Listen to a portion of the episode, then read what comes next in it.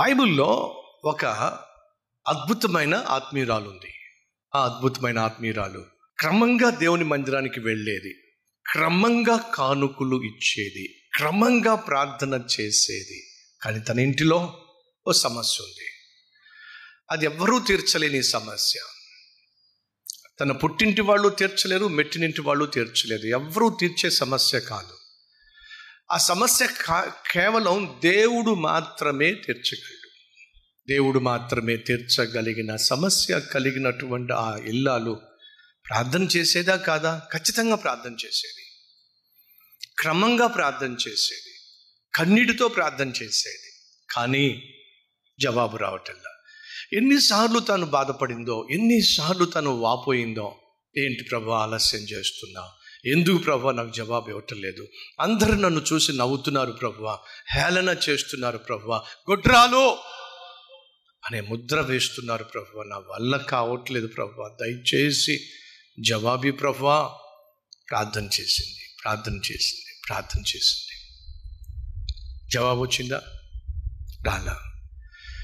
ప్రియ సహోదరి సహోదరులు మన జీవితంలో దేవుడు జవాబు ఇవ్వాలి అని అంటే ఆ జవాబును పొందుకోవడానికి తగిన విశ్వాసము మనం కలిగి ఉండాలి. సాధారణంగా మనకి ఇక్కడ కట్టి బీపీ చెక్ చేస్తారు. మీకు ఐడియా ఉందండి?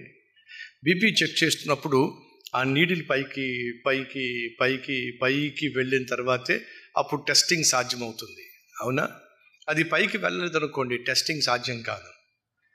అలాగే దేవుడు నీ జీవితంలో నా జీవితంలో అద్భుతమైన జవాబు ఇవ్వాలి అని అంటే నీకు కావలసినంత నువ్వు జవాబు పొందుకోవడానికి కావలసినంత విశ్వాసాన్ని నువ్వు సమకూర్చుకుంటేనే నీ ప్రార్థనకు జవాబు వస్తుంది.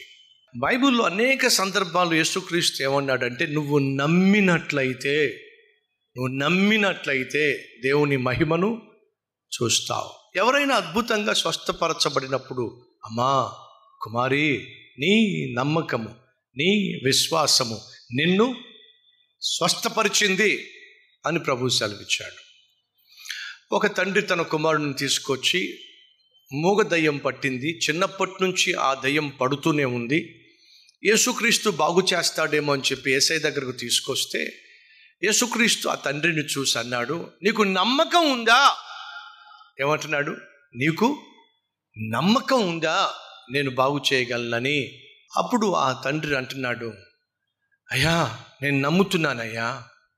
అప్పుడు ఏసు తెలుసా? నమ్ముట నీ వల్ల అయితే నమ్మువానికి సమస్తము సాధ్యం. అంటే మన జీవితంలో మనం చేసే ప్రార్థనలకు జవాబు రావాలి అని అంటే మొదటిగా మనం జవాబు పొందుకోవడానికి తగినంత విశ్వాసము కలిగి ఉండాలి. ఉదాహరణ మీరు బ్యాంక్కి వెళ్ళారు యాభై వేల రూపాయల చెక్కు రాశారు. రాసి డబ్బులు ఇవ్వండి అని చెప్పి క్యాషియర్ దగ్గర చెక్కు ప్రజెంట్ చేశారు. ఇప్పుడు అడుగుతున్నాను ఆ యాభై వేల రూపాయలు ఆయన ఇవ్వాలి అంటే ఏం చేయాలి? ఆ బ్యాంక్లో మీకు బ్యాలెన్స్ యాభై వేలు ఉంటేనే ఇస్తాడు. అర్థమైందా మీకేమైనా? అంటే బ్యాంక్లో నువ్వు ఎంత దాచిపెట్టావో అంతే నువ్వు పొందుకుంటావు. పదివేల రూపాయలు దాచిపెట్టి లక్ష రూపాయలు కావాలంటే కుదరదు సుమా. ఇక్కడ ఎంత అయితే నువ్వు బ్యాలెన్స్ పెట్టావో అంతే నువ్వు తీసుకోగలవు. ఒప్పుకుంటారు ఒప్పుకోరా? సహోదరి సహోదరులు మనం దేవుని దగ్గర నుంచి పొందుకునేటటువంటి అద్భుతాలు కూడా మన విశ్వాసం మీదే ఆధారపడి ఉంది. మరి మన దేవుడు అవసరాలు తీరుస్తాడంటారా? ఖచ్చితంగా తీరుస్తాడు. కానీ దేన్ని ఆధారం చేసుకొని మనం కలిగి ఉన్న విశ్వాసం మీదే మనకు వచ్చే జవాబులు ఆధారపడి ఉన్నాయి. ఒకరోజు దేవుడు నాతో మాట్లాడాడు. నెహమ్య గ్రంథం చదువుతున్నావు కదా? అవును ప్రభువా. యాభై రెండు రోజుల్లో నెహమ్య ద్వారా ఎరుషులేము చుట్టూ గోడలు నిర్మించాను కదా? అవును ప్రభువా. మరి నమ్ముతున్నావా నువ్వు? ఏమని? యాభై రెండు రోజుల్లో ప్రపంచంలోనే ఒకనొక అతిపెద్ద మందిరాన్ని నేను కట్టగలను అని నువ్వు నమ్ముతున్నావా? అని అడిగాడు ప్రభు. నమ్ముతున్నావా అంటే నమ్ముతున్నాను. కానీ యాభై రెండు రోజుల్లో అతిపెద్ద మందిరము ఒకనొక అతిపెద్ద మందిరము. నేను ఎప్పుడు కనీసం ఒక గుడిసె కూడా గట్ల నేను బిల్డర్ని కాదు. కానీ దేవుడు అంటున్నాడు నన్ను నమ్ముతున్నావా నువ్వు? నేను యాభై రెండు రోజుల్లో కట్టగలనని. అప్పుడు నేను అన్నాను నమ్ముతున్నాను ప్రభువా. నువ్వు నమ్ముతున్నట్లయితే పునాది వేయి. నేను యాభై రెండు రోజుల్లో ఒకనొక అతిపెద్ద మందిరాన్ని కడతాను. ఆ రోజు అది దేవుని దగ్గర వినడం ఒకెత్తి అయితే వచ్చి సంఘంలో ప్రకటించటం అదంత సులభం కాదు. వచ్చి ప్రకటించాను. దేవుడు నాతో మాట్లాడాడు. యాభై రెండు రోజుల్లోనే మన మందిరాన్ని కడతానని చెప్పాడు. నేను నమ్ముతున్నాను మీరు ఎంతమంది నమ్ముతున్నారో చేయి చూపించండి అని చెప్పంటే మా సంఘం అంతా చేయి చూపించింది నిజంగా మీరు నమ్ముతున్నట్లయితే నాతో పాటు మీరు నమ్ముతున్నట్లయితే నవంబర్ పదకొండవ తారీఖున పునాది వేద్దాం. జనవరి ఒకటో తారీఖు యాభై రెండవ రోజు మందిరంలోకి వెళ్దాం. నాతో పాటు ఎంతమంది నమ్ముతారు అంటే సంఘమంతా తమ చేయి చూపించింది. దేవుణ్ణి మనం కూడా నమ్ముతున్నాం. కానీ ఆయనతో నీకు వ్యక్తిగతంగా సంబంధం ఉంటేనే ఆ నమ్మకం నిజమవుతుంది.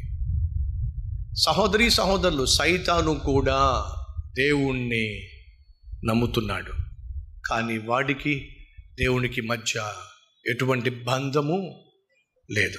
దేవుని దగ్గర నుంచి నీ జీవితంలో ఆశ్చర్య కార్యాలు రావాలి స్వతంత్రించుకోవాలి అని అంటే ఖచ్చితంగా నీకు ఆయనతో కనెక్షన్ ఉండాలి. నీ జీవితంలో ఏదైనా ఆలస్యం అవుతున్నట్లయితే మనసులో ఆయాసం పెట్టుకోవద్దు. దేవుణ్ణి అనుమానించవద్దు నువ్వు కలిగి ఉన్న వాగ్దానాన్ని గట్టిగా పట్టుకో. మంచి రోజులు రాబోతున్నాయి. త్వరలోనే దేవుడు నీ కోసం దాచిపెట్టిన శ్రేష్టమైన భవిష్యత్తును నువ్వు పొందుకోబోతున్నావు. నమ్మిన వారు ఉన్నట్లయితే మీ హస్తాన్ని చూపిస్తారా?